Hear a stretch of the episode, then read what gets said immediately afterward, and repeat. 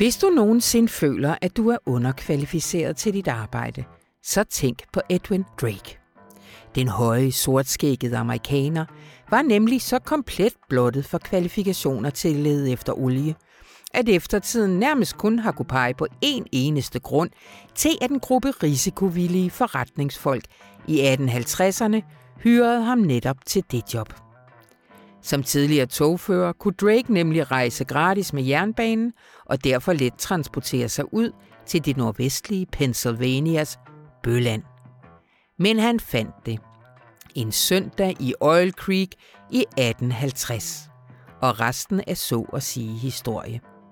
Den lille boring skulle udvikle sig til en gigantisk global industri, der ville komme til at forme kapitalismen. Afgøre nationers skæbne, føre til både krig, sejr og nederlag. Og indgå som en helt afgørende variabel, når magtfulde mennesker bøjede sig over et verdenskort. De her flotte ord, de var skrevet af Mikkel Wohler, som lytter af Radioinformation jo kender som den ene del af den dynamiske duo, sammen med Johanne Pontoppidan Tuxen, som skriver vores gigantiske projekt Børn af Solen, som jo er energiens historie. Og han kommer her ind og fortæller om denne øh, uventede pioner, Edwin Drake. Men de skal også lige huske, at I kan høre hele serien, hvis I går ind der, hvor I plejer at hente jeres podcast og skriver Børn af Solen, eller bare hænger ud sammen med os andre inde på information.dk. Mit navn er Anna von Sperling, og det her det er Radio Information. Men allerførst så skal vi tale om evnen til at rumme to ting i hovedet på én gang. Fordi Hamas bestialske terrorangreb på Israel og den humanitære katastrofe, der nu tårner sig op for civilbefolkningen i Gaza kalder mere end noget andet på den evne for resten af verdenssamfundet. Rigtig hjertelig velkommen til.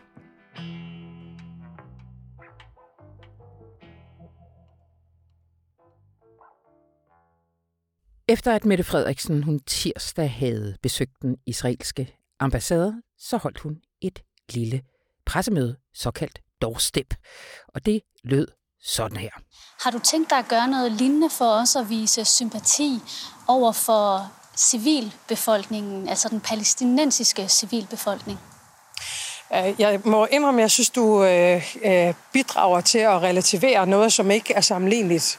Øh, det er Hamas, en terrororganisation, der angriber et demokratisk land, Israel og Israel har ret til at forsvare sig selv, og det vil betyde nogle ofre. Det tåler ikke nogen sammenligning, og det, at en dansk journalist stiller spørgsmålet, er for mig dybt bekymrende, vil jeg gerne sige, og aldeles historie løst. Rune Lykkeberg, velkommen til. Tak, Anna. Øh, vi har ikke nogen optur i den her uge. Øh, jeg ved ikke, om det er en nedtur, vi trækker, eller hvad det er. Men hvad tænkte du, da du hørte vores statsminister stå og sige det her til journalisten? Øh, det skal siges, at jeg hørte det ikke live. Jeg fik det filtreret som, nu skal du høre, hvad Mette Frederiksen har sagt. Ja. Jeg tænkte, at opgaven i forhold til mange ting, journalistisk, mange svære ting, det er jo at kunne rumme to modsatrettede tanker i hovedet på samme tid. Og have en offentlighed, der kan rumme to modsatrettede synspunkter på samme tid, uden at sige, at de ophæver hinanden.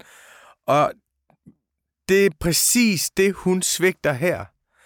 Hun mener, at hendes ganske givet ubetingede loyalitet og solidaritet med børnene og offrene for de nærmest IS-agtige terrorattentater i Israel, at den bliver mindre, hvis hun også har ubetinget sympati og solidaritet med de civile palæstinenser, der, mm. der, der, der dør. Og, og, og, og det frygtelige ved det er, det har vi jo 20 års erfaring med, det var på en eller anden måde hele det tankesæt, du må ikke sige ja, men. Der må ikke være noget men i vores tænkning. Der må ikke være noget med at kalde terrorister for andet end terrorister, og terrorister må man kun angribe med våben. Der er kun militær, der gælder mod terrorister. Altså hele det der med at opbygge et moralsk godt, godt og de, onde, eller de gode og de onde univers, hvor alt er tilladt, og, og ingen intet men er tilladt. Det var på en eller anden måde den offentlighed, der gjorde det så svært for os at tænke efter 9-11, og som var med til at føre os et sted hen, som jo var fuldstændig grufuldt, og som endte med, at skabe mere terror og større usikkerhed. Jeg synes, det er et kolossalt ledelsesmæssigt svigt af Mette Frederiksen. Ja. Jeg synes, det er en statsminister, der ikke har lært af historien. Det er en statsminister, der ikke kan lede landet gennem en offentlig samtale om, hvad der er, der er foregået, og hvad vi skal passe på nu. Mm, mm. Altså, det har jo også været en statsminister, der har været tydeligt sådan berørt, altså også fået tårer i øjnene og sådan noget. Altså, øh, forsvarer det noget, at man ligesom siger, hun er jo menneske som alle os andre midt i en situation, som på en eller anden måde er ret voldsom? Nej, det, det synes jeg ikke. Det er jo en, altså, hendes opgave er jo kun at være berørt i den forstand, at det påvirker hendes politik, og hun vil kommunikere, at mm. det politiske er ud over det sædvanlige. Og det er man jo, når man lukker et land ned. Det er man, når man er konfronteret med grusomme terrorattentater. Det er man, når Putin invaderer Ukraine. Det er man, når man bliver konfronteret med konsekvenserne af, af, af klimaforandringerne. Så, så nej, det synes mm. jeg ikke. Mm. Øh, det her med, at det er en journalist, hun øh, skiller ud, det gør hun vel næsten på den her måde. Altså er der noget særligt, hvad skal man sige, over lige netop, at, at det er i den situation, at hun bliver stillet et spørgsmål, at hun reagerer sådan, frem for hvis hun havde sagt det fra talerstolen for eksempel? Ja, altså jeg abonnerer ikke på den opfattelse, at hun er pressens statsminister, og hvis hun siger til en journalist, at sådan må du ikke spørge, at så har hun intimideret journalisterne. Det er simpelthen at overvurdere hende og undervurdere journaliststanden. Mm, mm. Altså det, det, det synes jeg er en latterlig anskuelsform. Det jeg synes er pro- det, der synes, der skaber problemet, det er, at der er jo masser af mennesker i det danske samfund og i den danske offentlighed, som ikke er journalister, og som ikke har et helt hold bag sig og siger, vi er den fjerde statsmagt, ingen skal ja. intimidere os, men, men som har behov for at kunne tænke på den ene side og på den ja. anden side, sige, ja, det her er fuldstændigt grusomt, og de her attentater fra, fra, fra Hamas er på et bestialsk niveau, hvor vi alle sammen er horrified og bliver ved med at være horrified, på den anden side er vi også redselslagende ved, hvad der kommer ud af Israels gengældelse.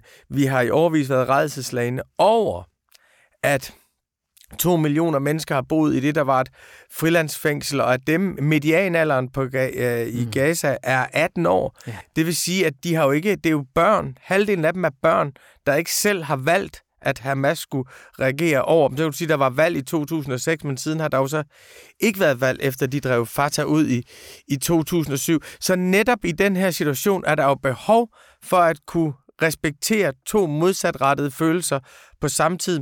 Og der er yderligere en grund til det, fordi det er, at det står jo klart her, at reaktionen må blive militært. Men lige så klart står det, at løsningen ikke er mm. militær. Det vil sige, Hamas, vi kan jo spekulere over deres motiver, men et af dem er jo givetvis, ligesom også det iranske præstestyre, vi, at vise, at Israels militær er ikke uovervindeligt. Det der frygtede og beundrede militær, der har besejret alle modstandere i Mellemøsten, har haft mest avanceret teknologi og haft Iron Dome og haft bedste efterretninger de er ikke uovervindelige.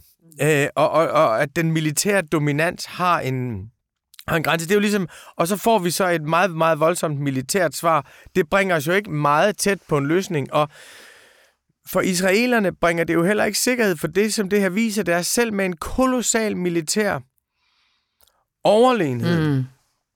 så kan du ikke rigtig forsvare dig. Der er ikke, der er ikke, der er ikke en, den militære dominans garanterer ikke total sikkerhed. Så på israelernes egne præmisser, ja. på, de, på de mennesker, der bor i den stat, som er en lille stat, og som har fjender nord for, fjender vest for, hvor man berettiget er, er, er bange nu. Selv der, der, der vil man sige, at det, det militære er, kan, kan, kan aldrig være løsningen. Og det er også lidt det, der er på den ene side.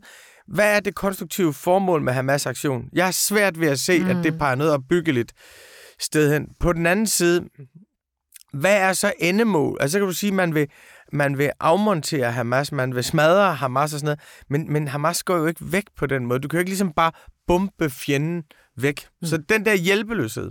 Mm.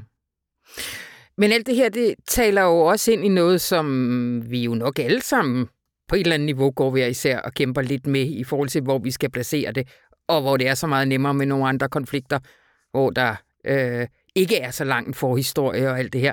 Men jo også noget, vi kæmper med her på redaktionen. Altså, vi har jo også haft mange øh, morgenmøder, der har handlet om, hvordan vi dækker det her. Kan du ikke sige lidt om, hvad, hvad, hvad er det for nogle ting, vi har snakket om? Jo, altså på den ene side, så har vi jo talt om, hvad er det, vi har lært af historien? Mm. Hvad er det for fejl, man tidligere har begået efter terrorattentater? Hvad er det for fejl, offentligheden har begået, det politiske system har begået? Hvad er vores opgave som presse i, i den her situation? Det er klart, det er, en, det er en diskussion. Så er der jo en moralsk-filosofisk diskussion, som er ufatteligt svær, som er ansvaret for terrorattentaterne er udelukkende Hamas. Mm. De har begået terrorattentaterne, de er grufulde. Men Israel har også holdt mere end 2 millioner mennesker i et frilandsfængsel, hvor de har kontrolleret deres internet, har kontrolleret deres drikkevand, øh, kontrolleret deres tilgang af ressourcer. Folk har ikke kunne bevæge sig ud af, øh, af, af, af Gaza frit. Det er det, de skulle have tilladelse til. Øh, den israelske ledelse, Benjamin Netanyahus regering, har systematisk undermineret øh, Vestbreden og selvstyret derover og har faktisk spillet Hamas stærkere. Mm. Fordi så længe man ikke forhandlede med Abu Mazen, øh, på, på Vestbreden fra, fra Fatah, så, så længe man kunne svække ham, så kunne man sige, der er jo ikke nogen vej til en tostatsløsning. Der er ikke nogen, vi kan forhandle med. Så på den ene side er der noget, som vi finder moralsk forkasteligt. På den anden side, så er der en politisk historisk kontekst, som vi ikke kan ignorere, mm. uden at tage den politiske frihed fra alle. Og det spørgsmål er virkelig svært. Mm, mm. Og som der vil heller ikke, altså, der er nogle steder, der er lagt lidt op til, at lige nu må vi bare ligesom være i grusomhederne, og så kan vi tale om det andet lidt senere. Altså, det, det, det er jo øh, lidt sådan en position, der også er derude. At, at det er simpelthen ikke et tidspunkt lige nu at tale om, at, at, at Israel også har gjort nogle ting. Nej, det, og det synes jeg jo igen, hvis man man, man peger tilbage på, på, på, hvordan vi tidligere har, har omgået terror, så er det jo så, så kan man jo ikke rigtig... Man, man bliver nødt til at lære sig selv at tænke den historiske kontekst med, uden at give den historiske kontekst det moralske ja. ansvar.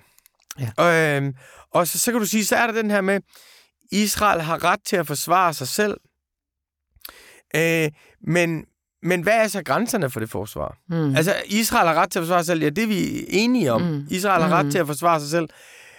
Men, men, men, men, men det samme, det, det, det, det der gør os redselslagende over øh, de israelske ofre, ja, den samme menneskelighed vil jo også gøre os redselslagende over for øh, civile, der bliver slagtet og ødelagt i, i Gaza. Mm. Og så er den her konflikt mellem Israel og Hamas er også den første konflikt efter Rusland-Ukraine-krigen, der blotlægger positionerne i den nye verdensorden. Og det vil sige, at vi får faktisk nogle nye alliancer sat op på det globale kort på en meget markant måde. Meget, meget interessant. Det er for det første Indien, som Indien, som indtil for 20 år siden forbød deres egen statsborger at rejse til Israel. Israel blev regnet for en kolonial besættelsesmagt. Indiens leder Modi tager ubetinget parti for Israel imod palæstinenserne. Må jeg lige komme med en lille indvending her? Ja. At det er jo en noget længere historie, at hindu-nationalisterne har med deres kærlighed til Israel, fordi de har oplevet sådan et skæbne fællesskab i forhold til islamisk terrorisme. Så den er jo... Bestemt, ja. det var nemlig det næste, jeg vil sige. Okay, det, godt, er, ja. det er, at Indiens historiske progressive position var non-alignment, Nehru efter 2. verdenskrig. Indtil 90'erne måtte man ikke rejse ind i Sydafrika, man måtte ikke rejse ind i Israel. Nu er Indien et andet sted. Mm. Og det vil sige, at de anskuer Israel-Palæstina som deres egen konflikt med i Kashmir mm. og deres egen konflikt med Pakistan. Det betyder, at Indien stiller sig samme sted, nærmest mere entydigt end USA, faktisk. Mm. Så det, det, det er den første trin, der vi ja. får Indien et, et helt nyt sted hen. Kineserne derimod, kineserne mm. nægter at tage parti. Kineserne siger, vi må arbejde hen imod en tostatsløsning, øh, og står ligesom udenfor og opretholder en eller anden form for, for neutralitet, for at kunne blive spillet ind som den tredje verdens stemme. Ukraine, Zelensky, hmm. er entydigt på israelernes side og sammenligner Ukraines position med Israels position. Ja, den er, ja. ja. Øhm, og så har vi så, øh, så har vi amerikanerne, øhm, Den amerikanske udenrigsminister, Anthony Blinken, tweeter tidligt ud, at det er frygteligt. Det er frygtelige terrorattentater, men han opfordrer også til begrænsning, restraint, i Israels svar på det. Og det tweet trækker han tilbage efterfølgende. Det trækker han tilbage efterfølgende. Og det vil sige, at vi får en... Hvor, vi Og får, hvorfor gør han det?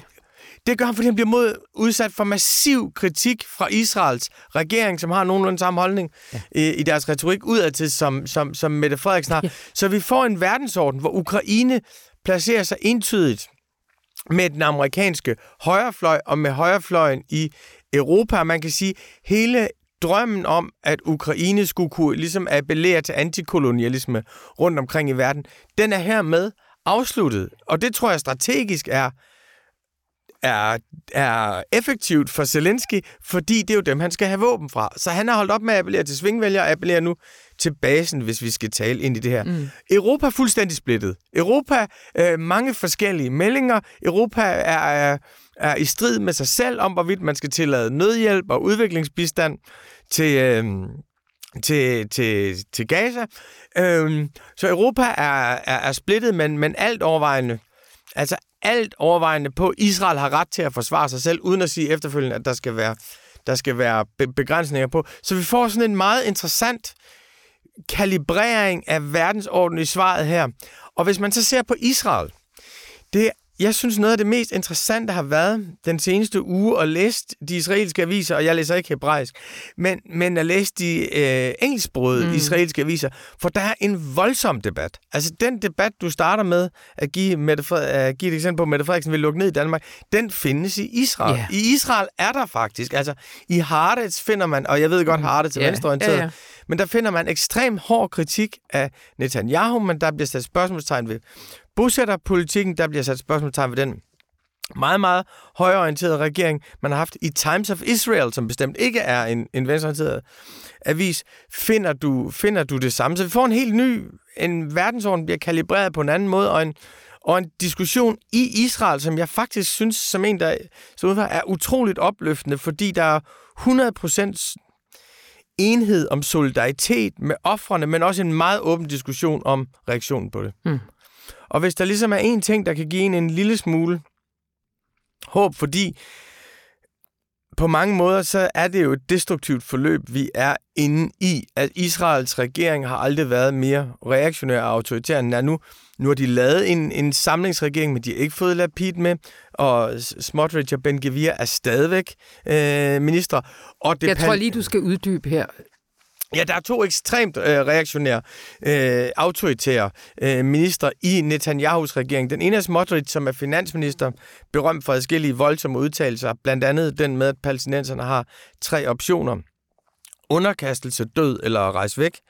Og så er der Ben Gvir, som er national sikkerhedsminister, som ikke er det samme som forsvarsminister. Lapid, som ligesom er en moderat oppositionsleder, har sagt, ja, ja, Lapid, at de skal ud af regeringen, hvis han skal træde ind i en mm. enhedsregering.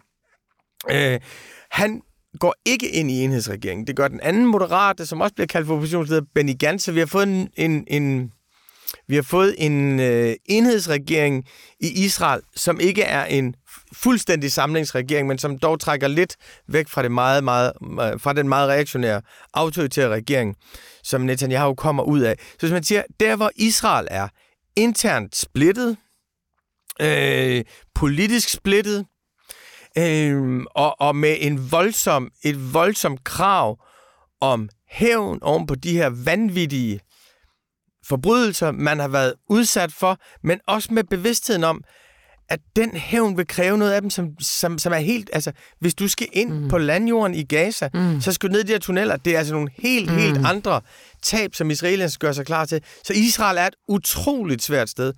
Så har vi på den anden side palæstinenserne, hvis selvstyre og Fatah Abu Marsen er blevet mere og mere korrupt, der sidder over på Vestbreden og er blevet undermineret af deres egen korruption og udulighed, men jo også af Netanyahu.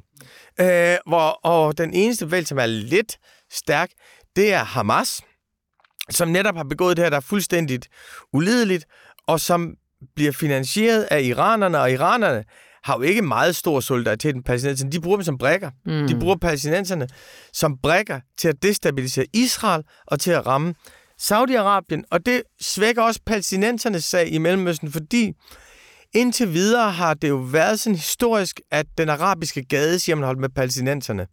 Men nu er palæstinenserne blevet lidt mere iranernes. Så derfor, ja. min pointe er, Israel politisk historisk svag, palæstinenserne politisk historisk svag, Hamas har vist øh, en militær kapacitet, vi ikke troede, de havde. Der kommer et svar nu fra Israel, som bliver modbydeligt, så det er virkelig, virkelig...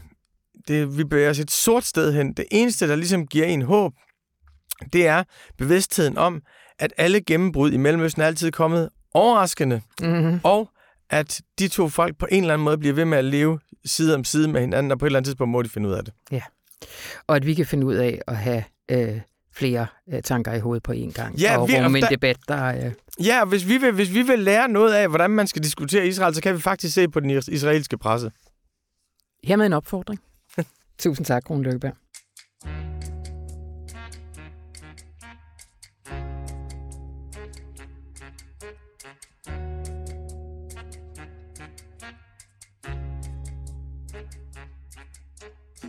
Hej Mikkel Waller. Hej Anna. Ved du hvad Mikkel, øh, her for 10 minutter siden, så kom jeg til at slette en fil, øh, altså en lydfil, en optagelse, jeg havde lavet, som jeg så blev nødt til at lave igen. Så jeg føler mig en lille smule underkvalificeret til mit arbejde lige nu.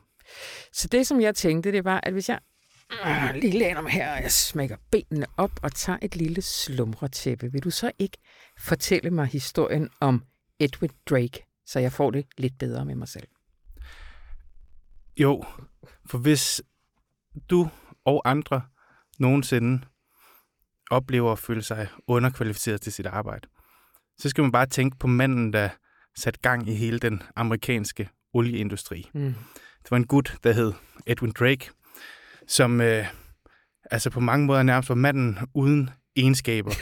I, efter, altså, I eftertiden, så er der ikke rigtig nogen, der har kunne pege på nogen særlige årsager til, at det blev netop ham, som en gruppe investorer over på Østkysten sendte ud for at prøve at lave den første olieboring i USA. Det eneste, man har ligesom har kunne finde øh, af årsag, skulle være, at han havde et togkort, fordi han har været togfører siden, så derfor kunne han ligesom futte ud på, på bøgelandet til det nordlige Pennsylvania og, ja. øh, og påbegynde sit arbejde der. Men derudover så havde han faktisk ikke nogen kvalifikationer. Og det afspejler vel meget godt, hvor lidt øh, hype der egentlig var om den her øh, nye energikilde og den teknologi, der skulle øh, få, den, få den i gang.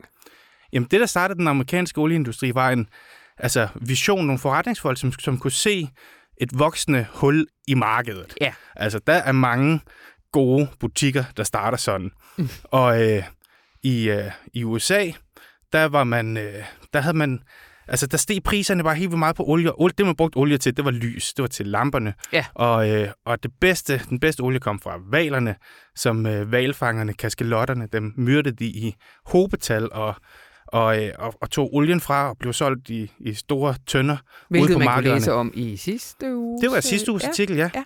Og, og nu er vi så ligesom kommet til, øh, til jordens olie. Ja. Øhm, det er en af årsagerne. Det går, det, altså markedet det vokser, og det kan ikke rigtig følge med. Produktionen kan ikke følge med af de andre øh, oliekilder. Så der er nogle øh, smarte folk, som skæver lidt til Europa, hvor der allerede er i gang med, med en, øh, en olieindustri over i Østrig-Ungarn og ved øh, Baku, hen ved det Kaspiske Hav. Og, øh, og ser, at mm, måske kunne vi også gøre noget lignende herhjemme.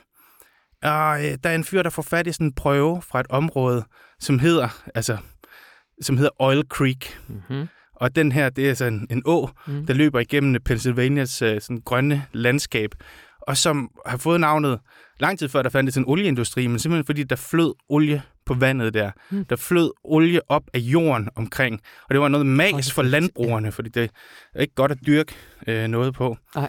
Men, øh, men der var olie der, og øh, fik, under, fik lavet en kemisk undersøgelse af den her prøve her, og kunne så se, jamen det var muligt at raffinere et produkt ud af det, som var sindssygt godt som mm. lampeolie. Så det, der sådan set manglede, det var bare at finde en måde at få det her op i store mængder. Ja, fordi teknologien før det var, at de gravede et hul. Gravede et hul, altså det gjorde man også på det tidspunkt, altså ja. sådan, graver et hul og, og måske putter lidt brædder ned og sådan noget. Øh, til at holde det stabilt, og så, så det vand og olie ligesom flyder ind, så, kan du, så ligger olien sig på toppen, og så kan du dyppe en klude eller et tæppe eller sådan noget i det, Ja. og suge det op og, og vride det ud, og så, øh, og så havde du det her produkt der, som man brugte lokalt til at smøre sådan maskinerne hen på savværket, eller, Ja. eller som nogle andre smarte typer solgte som medicin. Så hvis ja. Du lige havde noget, noget vrøvl med knæet, eller Ja, gigt eller noget, så kunne man lige smøre lidt af det på. Ja. Øh, eller det går også det går alt muligt. Astma, blindhed. Altså, drak man det? Jeg tror, at man, det, har været, det har nok ikke været store mængder. Det har ikke været super godt for mausen. Men, øh, men, men altså...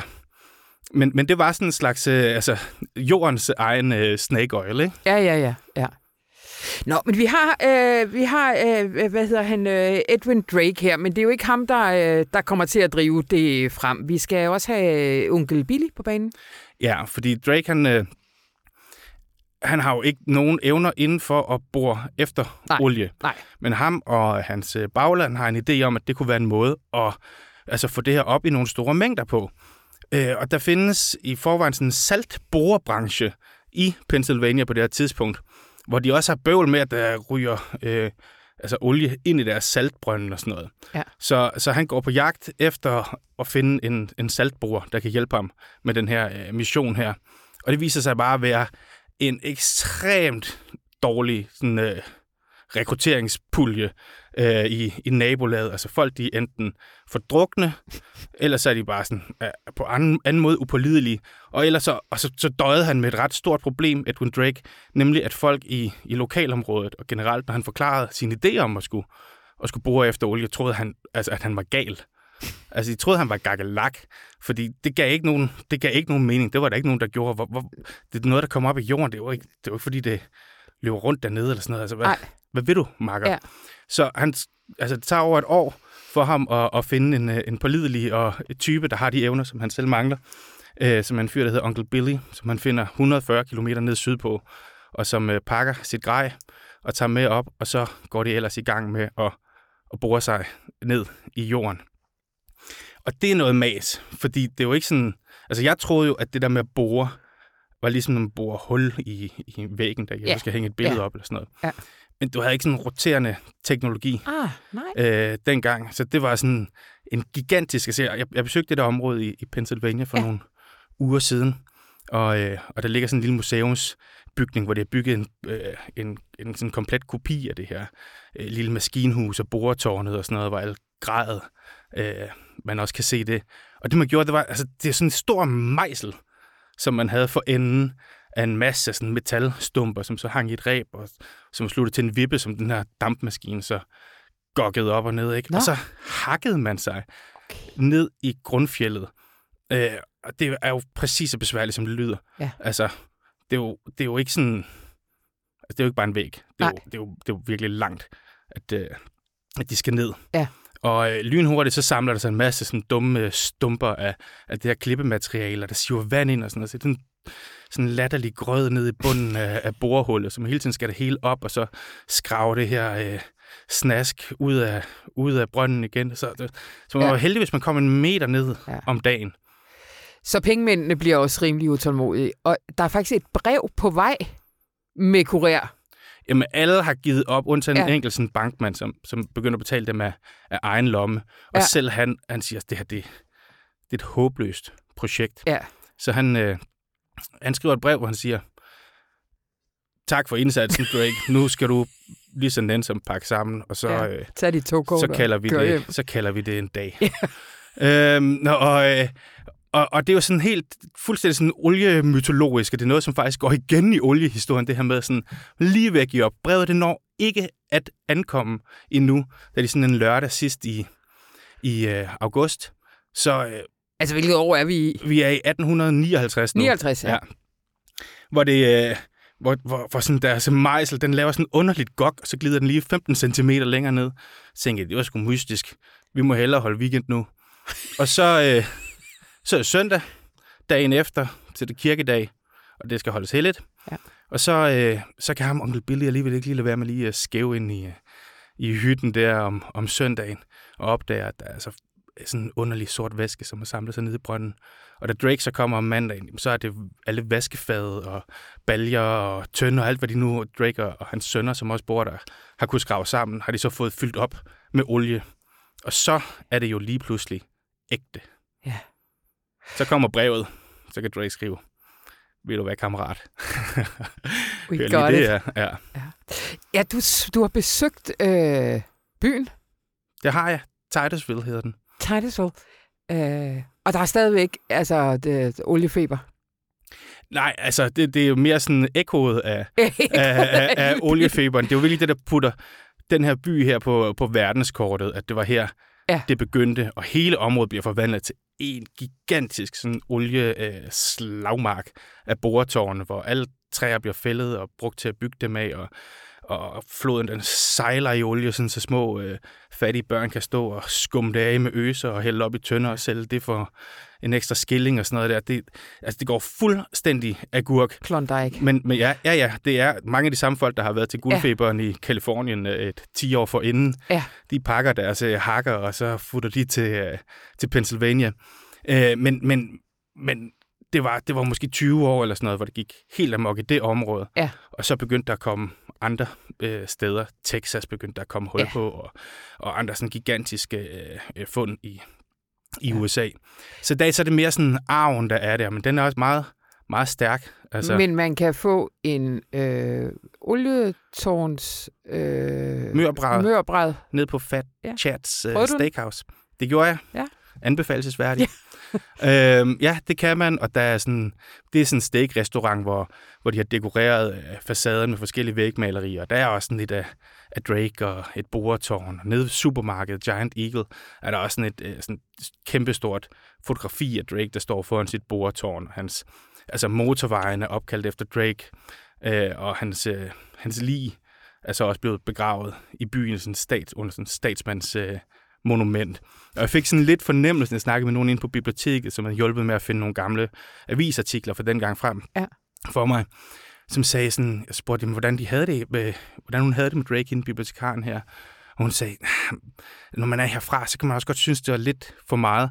Og det kunne jeg bare 100% identificere mig med, fordi jeg kommer fra Odense, som, øh, som, som, som, som, som i mange, mange år har, har, har prøvet at, at altså, hvad kan man sige, hæve sig selv op i, i skyggen på øh, H.C. Andersens hat, ikke? Ja. Og, øh, og, Ja. og, og, og der- var et eller andet, øh, altså, som sådan, som sådan øh, vagte genklang i, i Ja. mig, i ja. mig der i byen, ikke? Ja. Altså, men det er, det står ved byskiltet, det er sådan, altså, birthplace of the American ja. oil industry. Ja. Øhm, det, det, er, det er det, som er deres Og en- arv. Ja. Og en mand, der kunne absolut ingenting. Andet end at være rimelig standhaftig. Jamen, det er, jo, det, er jo, det er jo det. Hans stedighed ja. Er jo faktisk ekstremt imponerende. Det er, det er jo ikke sikkert, at de lige kendte til den, Ej. da de, da de uh, valgte ham. Men det viser sig jo at være en... Altså, det var jo så op ad bakke, det projekt, han gennemførte. Ja. Men han gennemførte det. Og det, det, det har jo været en kanon stedig vilje. Det er det. Og man kan sige, at det er kun den aller, aller første lille bitte del af det her, som bliver jo, jamen altså, øh, det er vel en af de vigtigste opfindelser i vores moderne civilisation, eller vores moderne tid, med alt, hvad der følger med olien. Og en del af det kan man læse i din artikel.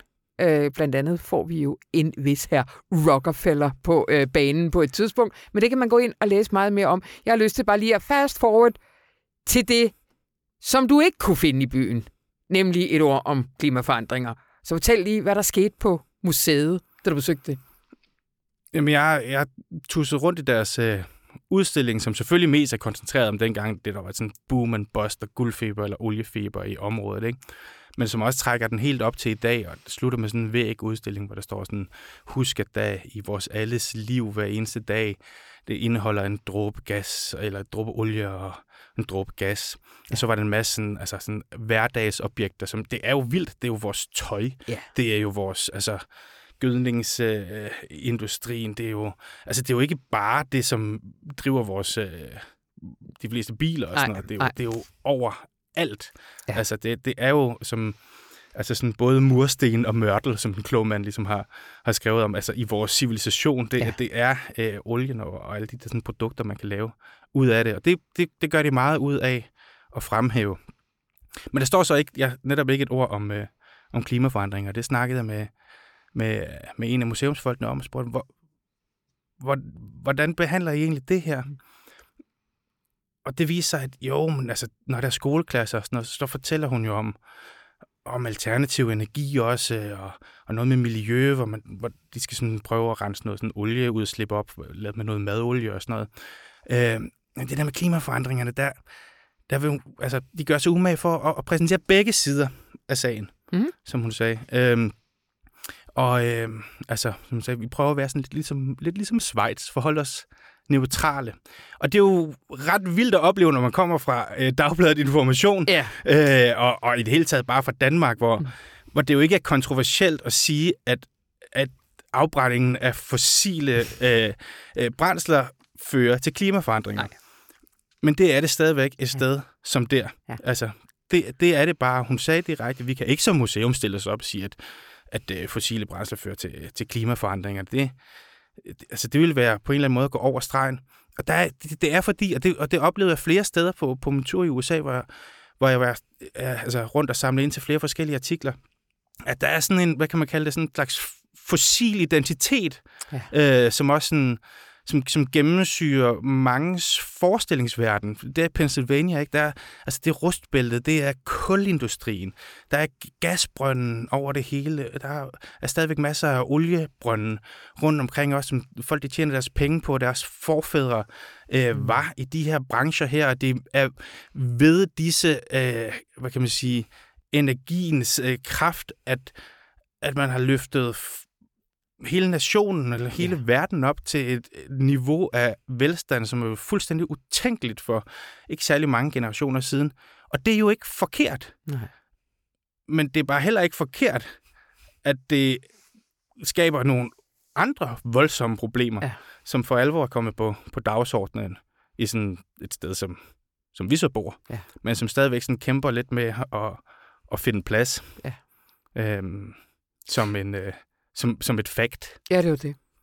Og så kommer der en øh, dreng fra en skoleklasse forbi og kigger museumsdamen ind i øjnene og siger, det er jer, der har ødelagt kloden, ikke?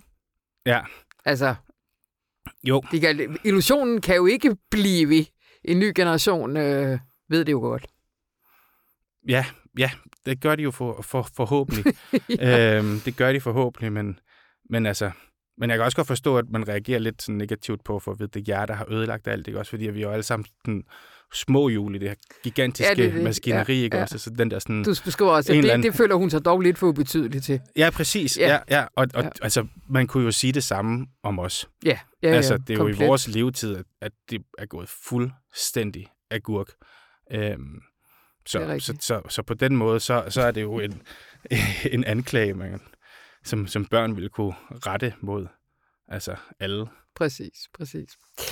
Øh, og det var en lille smule af dette afsnit af Børn af Solen. Og så kan du lige, når vi er færdige her lige om lidt, faktisk lige nu, gå ind og lytte til hele historien.